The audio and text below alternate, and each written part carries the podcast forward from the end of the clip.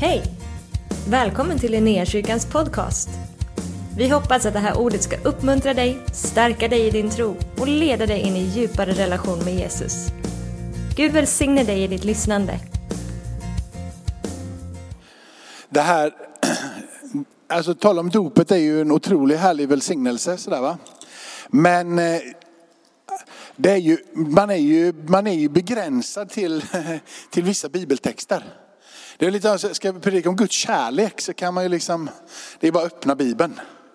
Det här, det här gör det lite, lite sådär att, att det är svårt att, eh, att liksom kanske få er, eller kanske jag lyckas med, att få er att ställa er upp och nästan säga att jag vill döpa mig igen.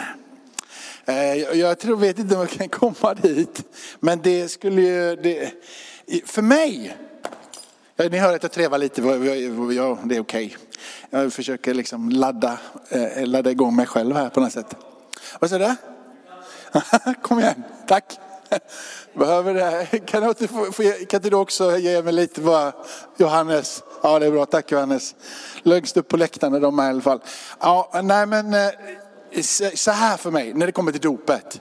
Jag skulle på riktigt vilja döpa mig igen.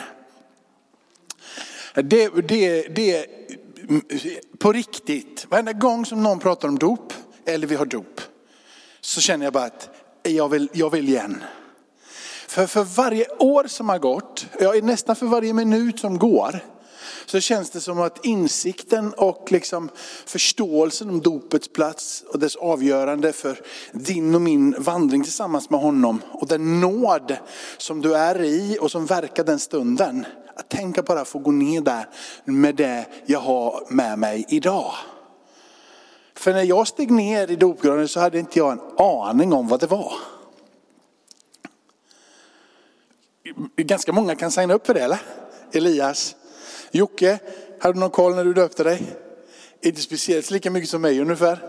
Eh, alltså det är, det är verkligen så. Elias är i alla fall den som, som, som ger mig mest respons på den här. Att det var väl, alltså dopet där nere, det var mest bara en chockupplevelse. Har du gjort det här så har du stått här och varit nervös. Du har försökt att tänka igenom, liksom, vad ska jag säga? Okej, okay, jag ska försöka säga ja när han frågar om Jesus är Herre. Och så står du och säger ja. Vill du bli hans lägenhet? efter? Ja. Och så, så ner det här och du tänker och så känner man efteråt. Lite som när man hoppade, eller jag hoppade bungee jump. Det var så fruktansvärt obehagligt. Och du hoppade bara ner där. Men efteråt, precis där så bara känner jag, varför var jag så spänd? Varför kunde jag inte bara få njuta? Sen fick jag lite skräckupplevelse senare av det bungyjumpet, men det är, en, det är en annan sak. Liksom. Men njuta på den platsen. För det är en plats där du får starta tillsammans med honom. Det är en plats där du lämnar allt det som du har haft med dig i det livet som du hade innan du mötte Jesus. Det är som om, som någon gammal räv när jag skulle döpa mig. Att det är som att du har en ryggsäck på dig och när du går ner i dopgraven så lämnar du den ryggsäcken där. Ibland behöver man några sådana här bilder för att kunna förstå bibeltexter. Och det är en väldigt bra bild. Att det är en plats där du lämnar och stiger upp. Och det som innan var en ryggsäck, en last, en begränsning, det som tillhör ditt gamla liv det får lämnas där och så får du stå upp tillsammans med honom. Jag försöker när jag eh, liksom ska tala om dop att binda ihop det här lite grann. Så jag brukar ha dop och nåd, dop och tro, dop och den heliga ande och dop och församlingen. Och för att börja i bakänden här så dop hör ihop med församlingen. För när du döps så döps du till Kristus, han som är huvudet. Och du blir ett med honom och du blir ett med alla de heliga.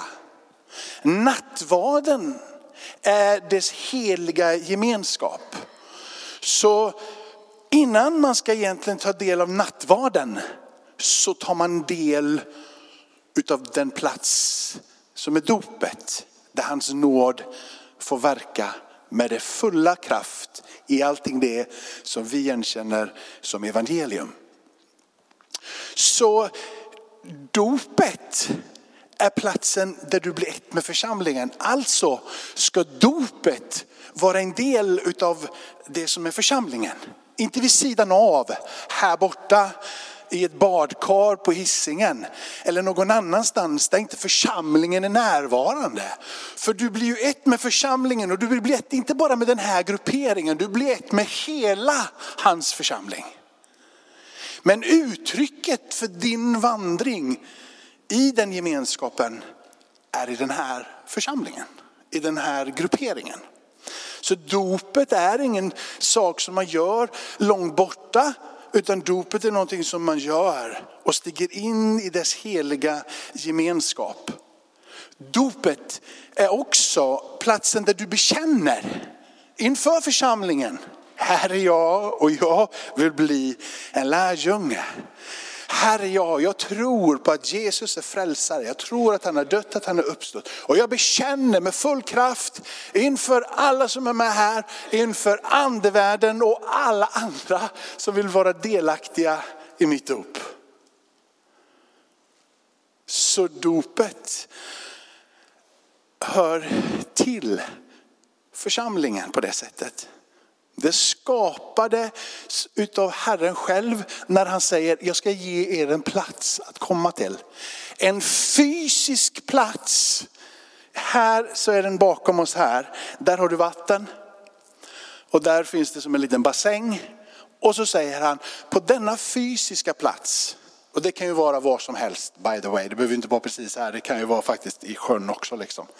Men den här fysiska platsen som du kommer till, där du bekänner att Jesus är Herre och du vill följa honom och där du blir döpt på din och min Herres befallning i Faders son och den heliga ande.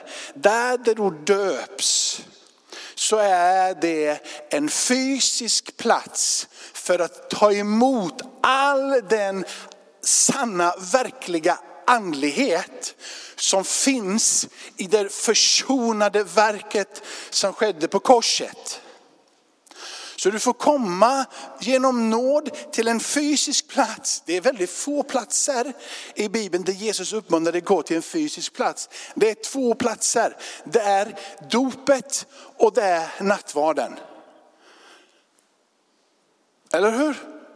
Det är två fysiska platser som du blir bjuden av Jesus själv att komma till för att ta emot fullt ut allting det utav det försonade verket som finns givet genom nåd i Kristus. Alltså blir dopet hör till församlingen men ytterst sett så är dopet en plats av nåd. Dopet och nåd hör ihop. Du kommer, när jag kommer till nästa steg så kanske det är några som kommer gilla det hur mycket som helst. För dopet hör ihop med tro också. Och den största troshandlingen som du kan göra, det är att döpa dig. Det är inte att be för någon. Det är inte att hjälpa någon på gatan. Den största troshandlingen som du kan göra, det är att döpa dig. Det finns ingenting som är större än det. För du går ner i iskallt eller kallt eller varmt vatten eller ljummet. Och du går ner på den platsen och i den handlingen som du gör så förlöser du allting det som finns tillgängligt för dig i himmelen. Men dit kommer vi, nu är vi på nåd. Herre, nåd, så du, kan inte, du lägger inte till någonting till det. Du gör, du gör ingenting annat än att du gör det tillgängligt för allting det som finns på den platsen. Så det är nåd. Rakt igenom nåd. Du behöver inte göra någonting. Och allting det som du bekänner när du säger jag tror på Jesus, allting han har gjort. Allting det i nåd. Du behöver inte gå ner där i tro om du inte ens vill. För du kan bara gå ner där genom att hans nåd får vara verksam. Och så får du i hans liksom förundligade godhet och storhet förvänta dig att tro får väckas till liv. Ungefär så som jag sa att jag vill döpa mig igen. Så tror jag att när jag döpte mig då för jättelänge sedan och när jag döpte mig där så tror jag att nåden verkade över mitt liv. Och att nåden, Guds nåd, Guds beskydd har bevarat mig i honom. Jag har liksom inte förstått allting själv, men hans nåd har vält över mig om och om och om igen. Och beskyddat mig och bevarat mig och dragit mig tillbaka till församlingen om och om igen. Jag har gett mig på det sättet till nåden och nåden har burit mig. Innan du blir frälst så verkade han med sin nåd över ditt liv. Men när du nu är frälst så verkar han med sin nåd över ditt liv. Och om du ska kunna utföra någonting framåt tillsammans med honom så är det för att hans nåd verkar över ditt liv. Så det är nåd rakt igenom. Det största uttrycket för att du säger att jag har inte frälst mig själv. Det största uttrycket för att jag litar inte på min egen rättfärdighet, att jag har alla hästarna hemma. Jag litar inte på att jag kan någonting, jag litar inte på att jag är tillräckligt god. Jag litar inte på min egen kapacitet, utan jag väljer att få leva i nåd. Det är att komma till den platsen. Det finns inget större uttryck, för på den platsen så säger du, jag lägger mig och jag låter hans nåd få bära mig ut och igenom livet. Är ni med?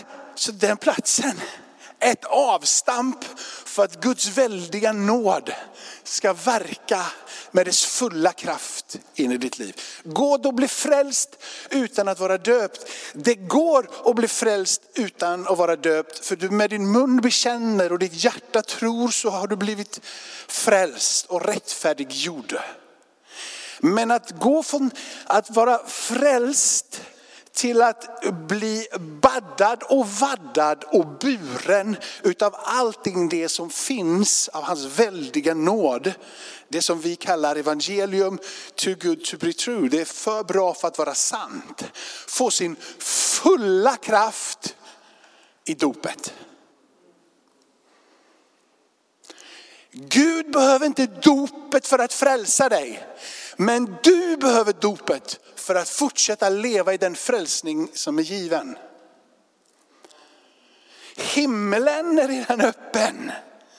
Det är du som behöver öppna dig för allting det som finns. Så du går ner i dopgraven, Gud förblir densamma, men du blir förändrad. Du behöver dopet. Och du behöver leva i dopet. Och du behöver fortsätta vandra i ropet. Det leder oss in i tro. Tro ledde dig till platsen där du valde att göra den här stora troshandlingen. Tro ledde dig dit. Men den platsen leder dig också in i tro. När du går ner där så leder dig det in i allting det som Gud har för dig. Du kapitulerar inför dig själv och så säger du, jag vill inte leva för mig själv, jag vill leva som en lärjunge. Och du gör så som lärjungarna gjorde när Jesus säger kom och följ mig. De ställer sig upp och följer. Var ska vi gå? Kom, jag ska visa er jag ska göra er till människofiskare. De visste inte var de skulle gå. Men i tro så valde de att höra och följa det Jesus sa och göra det Jesus gjorde. Så de reste sig upp. Så som du får resa dig upp därifrån och gå ut och vara en lärjunge. Så tro ledde till dopet och dopet leder dig in i tro. Det är inte så att du exploderar fullt ut där och har tro så du kan flytta berg när du reser dig upp där. Men i tro så väljer du att ta rygg på din mästare. Och i tro väljer du att följa din mästare. Och du kommer att ha han vid din sida och han kommer att lära dig vad det är att bli en lärjunge. Amen. Där är mina fyra punkter som jag bygger dopet på. Nu ska vi ta några bibelverser också på det va. Okej, okay. jag börjar med Jesus. Jesus döpte sig och bara för att få med i någon form av liksom, teologi i detta så är det så. Jesus döpte sig inte för att han behövde bli frälst. Jesus döpte för sig för att fullt ut tala om för dig och mig och hela mänskligheten att jag identifierar mig fullt ut med er. Jag är eran människa, vän. Jag är inte bara gudason, även om i den här texten så blir han uttalad vara gudason. Så är han fullt ut likställd med dig på sin vandring på jorden. Han begränsade sig själv genom att han antog en tjänares gestalt och han lämnade sin gudagestalt. Då han blev människa så som dig och mig. Och så vandrade han här under den begränsningen i 33 år och tre år i tjänst. Ish. Och det här är startet på hans tjänst. Vid den tiden så kom Jesus från Nasaret i Galileen och blev döpt utav Johannes i Jordan. Och genast när han steg upp ur vattnet så såg han himmelen dela sig och anden kom ner över honom som en duva. Och en röst kom från himlen. Du min älskade son, idag i dig har jag min glädje. För mig så säger det här att det här är startpunkten på Jesu tjänst, Jesu vandring. Och dopet är starten på din tjänst och din vandring. Här står det att anden är där, anden är närvarande. Och när Jesus sen i Matteus, vi kan läsa det samtidigt här, så säger Jesus så här i Matteus till sina Då trädde Jesus fram och han talade till dem och sa det, åt mig har getts all makt i himmelen och på jorden. Gå därför ut och gör alla folk till lärjungar, döp dem i Fadern, i Sonen och i den heliga Andes namn. Och lär dem att hålla allt som jag befallt er och se, jag är med er alla dagar till tidens slut. För mig, och det är så för oss alla, att livet med den heliga ande liksom hör dopet till. Du döps i Fader och du döps i Sonen och du döps i den helige Ande. Jag tror att det finns en erfarenhet också av det som man kallar antingen döpas i den helige ande eller bli fylld av den helige ande. Det är en ständig pågående liksom, verklighet att du kan fyllas om och om igen. Men det finns en plats, tror jag, efter min egen erfarenhet och vad jag upplever att Bibeln säger. Det vill säga att det finns en plats där det är som om ett nytt kapitel eller ett nytt, ny sida eller en ny verklighet öppna sig tillsammans med Gud. Helt plötsligt den största, den största, den största nådgåvan som finns. Nåd, gåva är ju samma sak. Va? Den största gåvan som finns det är ju att Fadern och Sonen har möjliggjort att den heliga ande är utgjuten och bor. Så den största gåvan, den största gåvan som vi har fått efter att Kristus dog och uppstod ifrån himlen är ju den helige ande. Han är en sån fantastisk gåva till dig och mig och till församlingen. Och för att klargöra det så låter Fadern oss i det här ögonblicket oss förstå att andens närvaro över Jesus var en central del för hans vandring och hans liv. Och det borde vara det för dig och mig också. Så innan Jesus tar ett enda steg i sin kallelse och tjänst offentligt så säger Bibeln den helige ande var närvarande. Och fadern säger, detta är min älskade son. På samma sätt för dig och mig så behöver vi den heliga ande. Startskottet för det är i dopgraven. Så ju mer vi talar om andens närvaro, inte bara bekännelsen till Jesus som Herre, men andens närvaro i dopet. Ju fler kommer att stiga upp ur den dopgraven och säga, jag tror minsann att jag har blivit fylld med den heliga ande också. Jag tror minsann att jag inte bara har blivit döpt i Jesus. Jag tror minsann att jag har blivit döpt i den heliga ande. För när jag kommer upp ur vattnet där så har de undervisat mig om att det finns gåvor tillsammans med den heliga ande som heter tungomålstal och profetiska gåvan. Så när jag kommer upp där ur vattnet så börjar drömmar, visioner om hur jag ska gå ut och tala om för hela världen hur stor Jesus är komma upp i vattnet och det första som händer är att du talar i nya tungor. Men jag tror ibland att vi har begränsat kraften där genom att säga att andedopet är någonting som ska ske långt senare. Eller vid ett annat tillfälle. Tänk om vi kunde tala ut i tro. Evangelium fullt ut. Så Paulus säger till oss, predika så kommer tro. Tro kommer av predikan. Tänk om vi kunde bara lägga ner våra egna, liksom, så här har det varit, så här borde det vara. Och bara läsa Bibeln, se vad det står. Du blir döpt i den Fadern, Sonen och den helige Ande. Då finns det alla möjligheter att gå upp därifrån och börja få ta emot gåvorna tillsammans med den helige Ande. Du behöver alltså inte vänta sjukt länge innan du kan bli fylld med den helige Ande. Det kan få ske här i vattnet. Varför ska du ha förväntan? Jag måste bli döpt där så att jag kan gå på bönemöte sen så någon kan få lägga händerna så jag kan bli fylld med den helige ande. Varför inte bara göra allting på en och samma gång? Fader, öppna dig, jag bara lägger mig här och upp kommer jag. Du behöver inte vänta. Dopet hör ihop med anden. Amen. Nu då vill jag läsa en text till. Apostlagärningarna. När de hörde detta så högg det till i hjärtat på dem. Och de frågade Petrus och de andra apostlarna, bröder vad ska vi göra?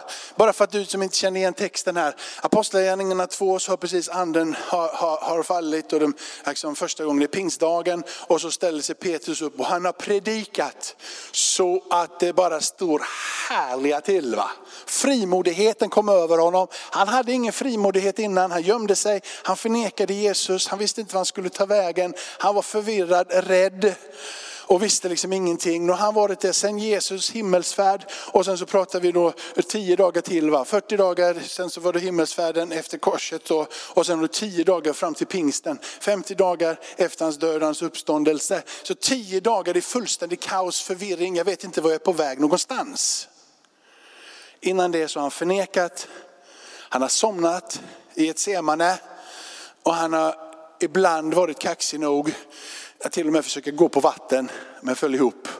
Och då är kanske det någon som säger, man gick en liten stund på vatten, ja, okej då, jag ger dig den.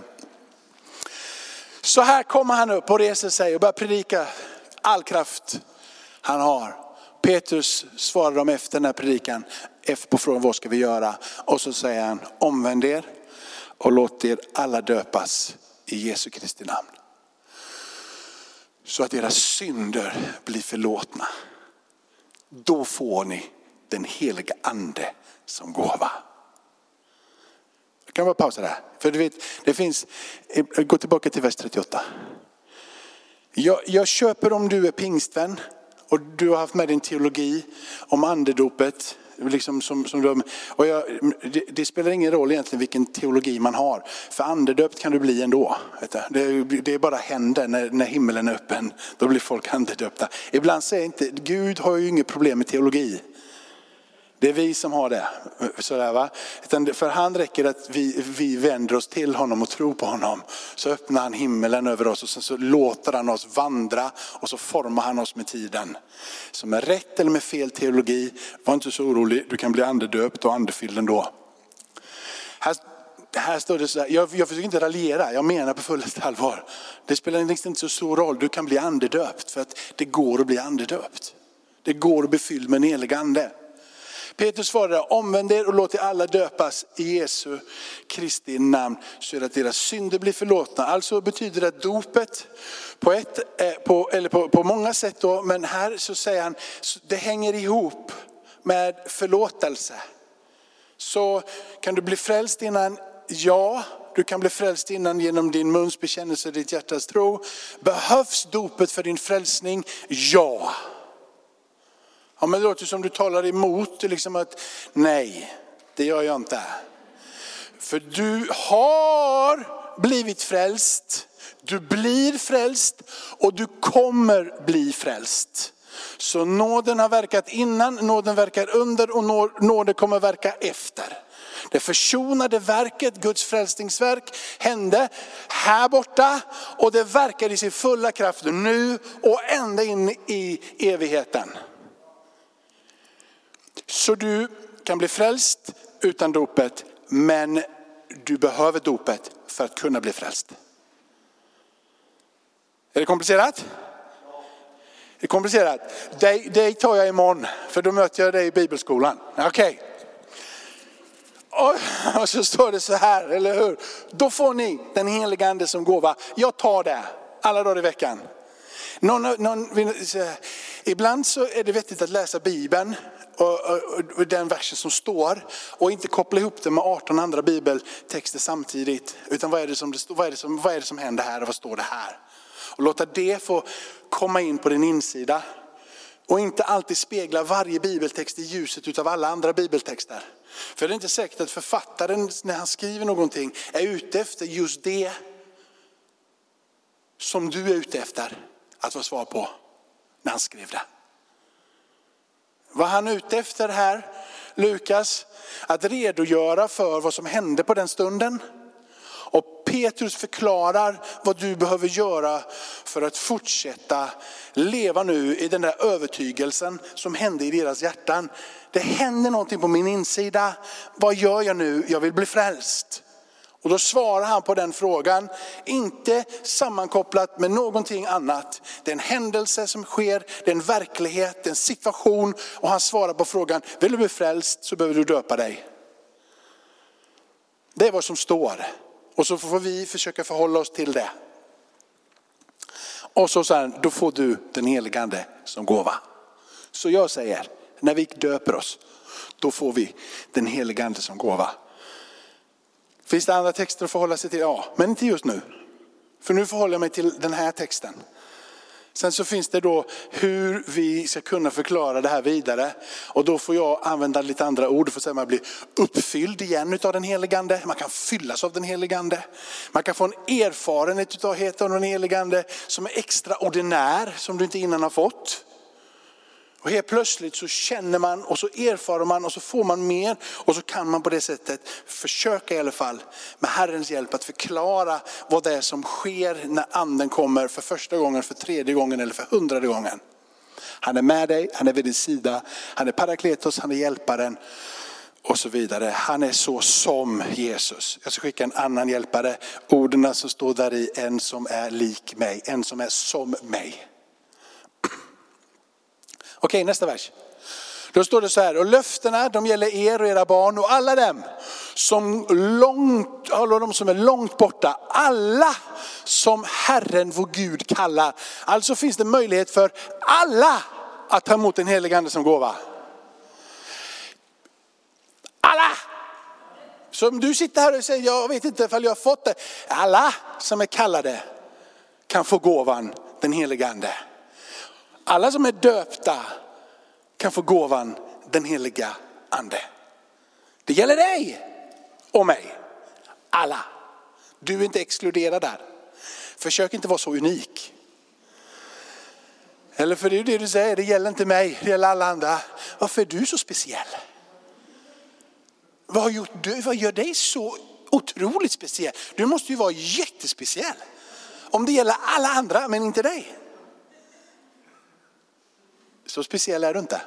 För det gäller dig med. Det gäller alla.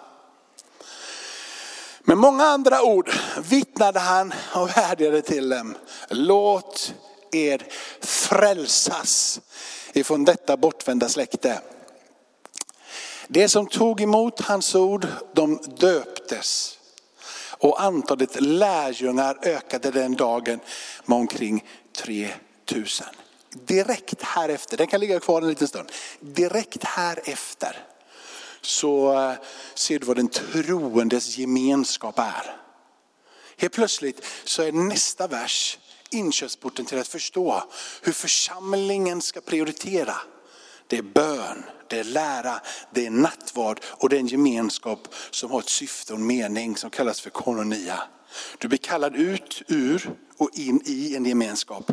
Men syftet i den gemenskapen är att tala om för den här världen vem Jesus är. Så du blir kallad bort och ut ifrån världen, in i hans gemenskap med syfte att tala om för den här världen vem Jesus är. Den gemenskap som det står i de nästföljande raderna är inte dricka kaffe och spela fotboll, även om det också är gemenskap.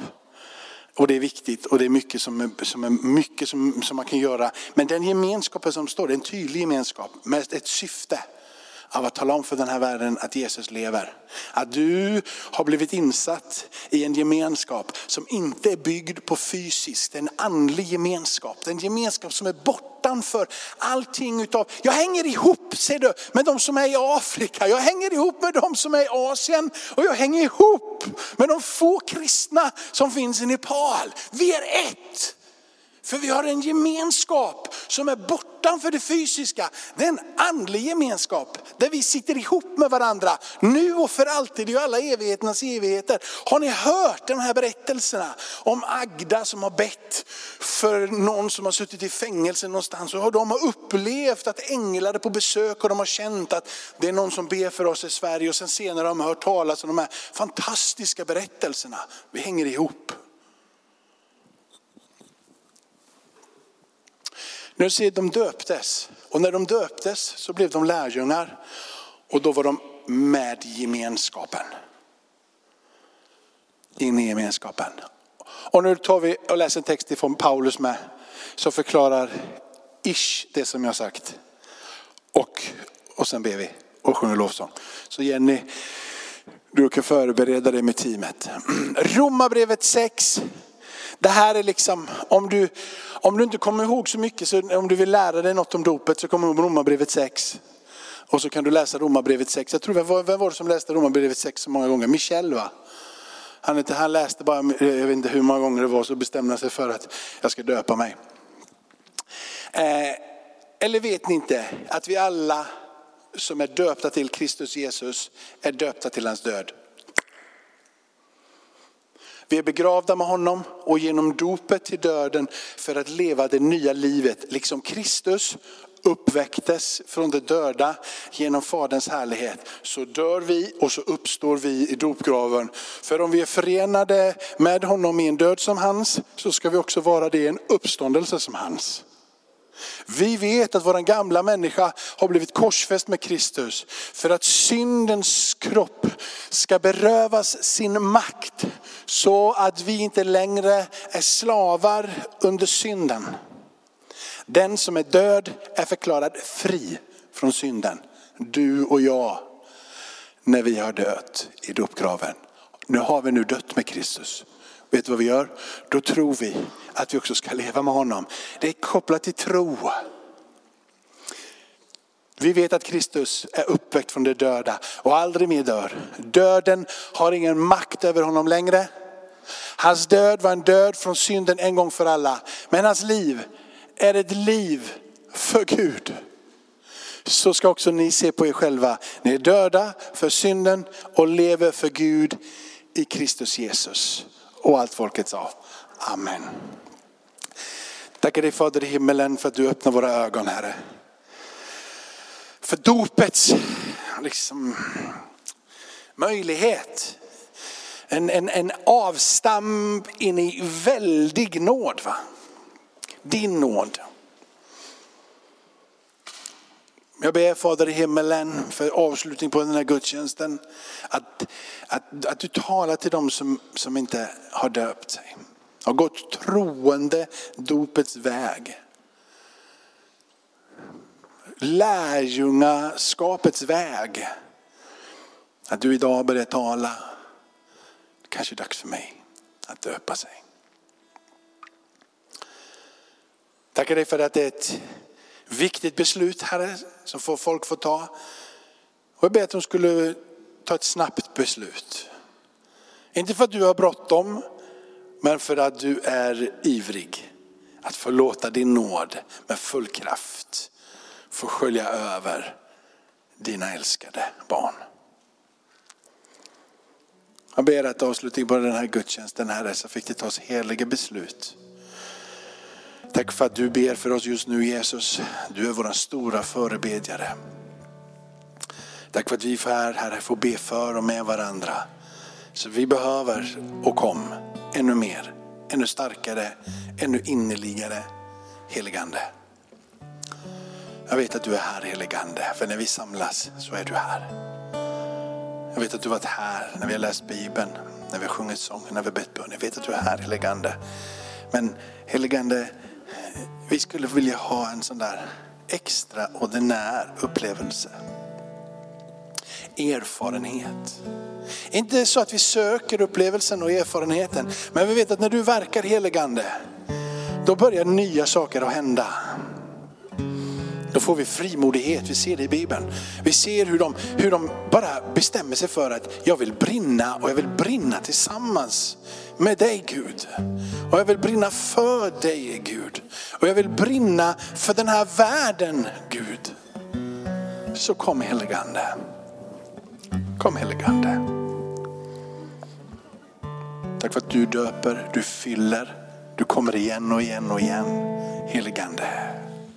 Verka i den här stunden. Heligande.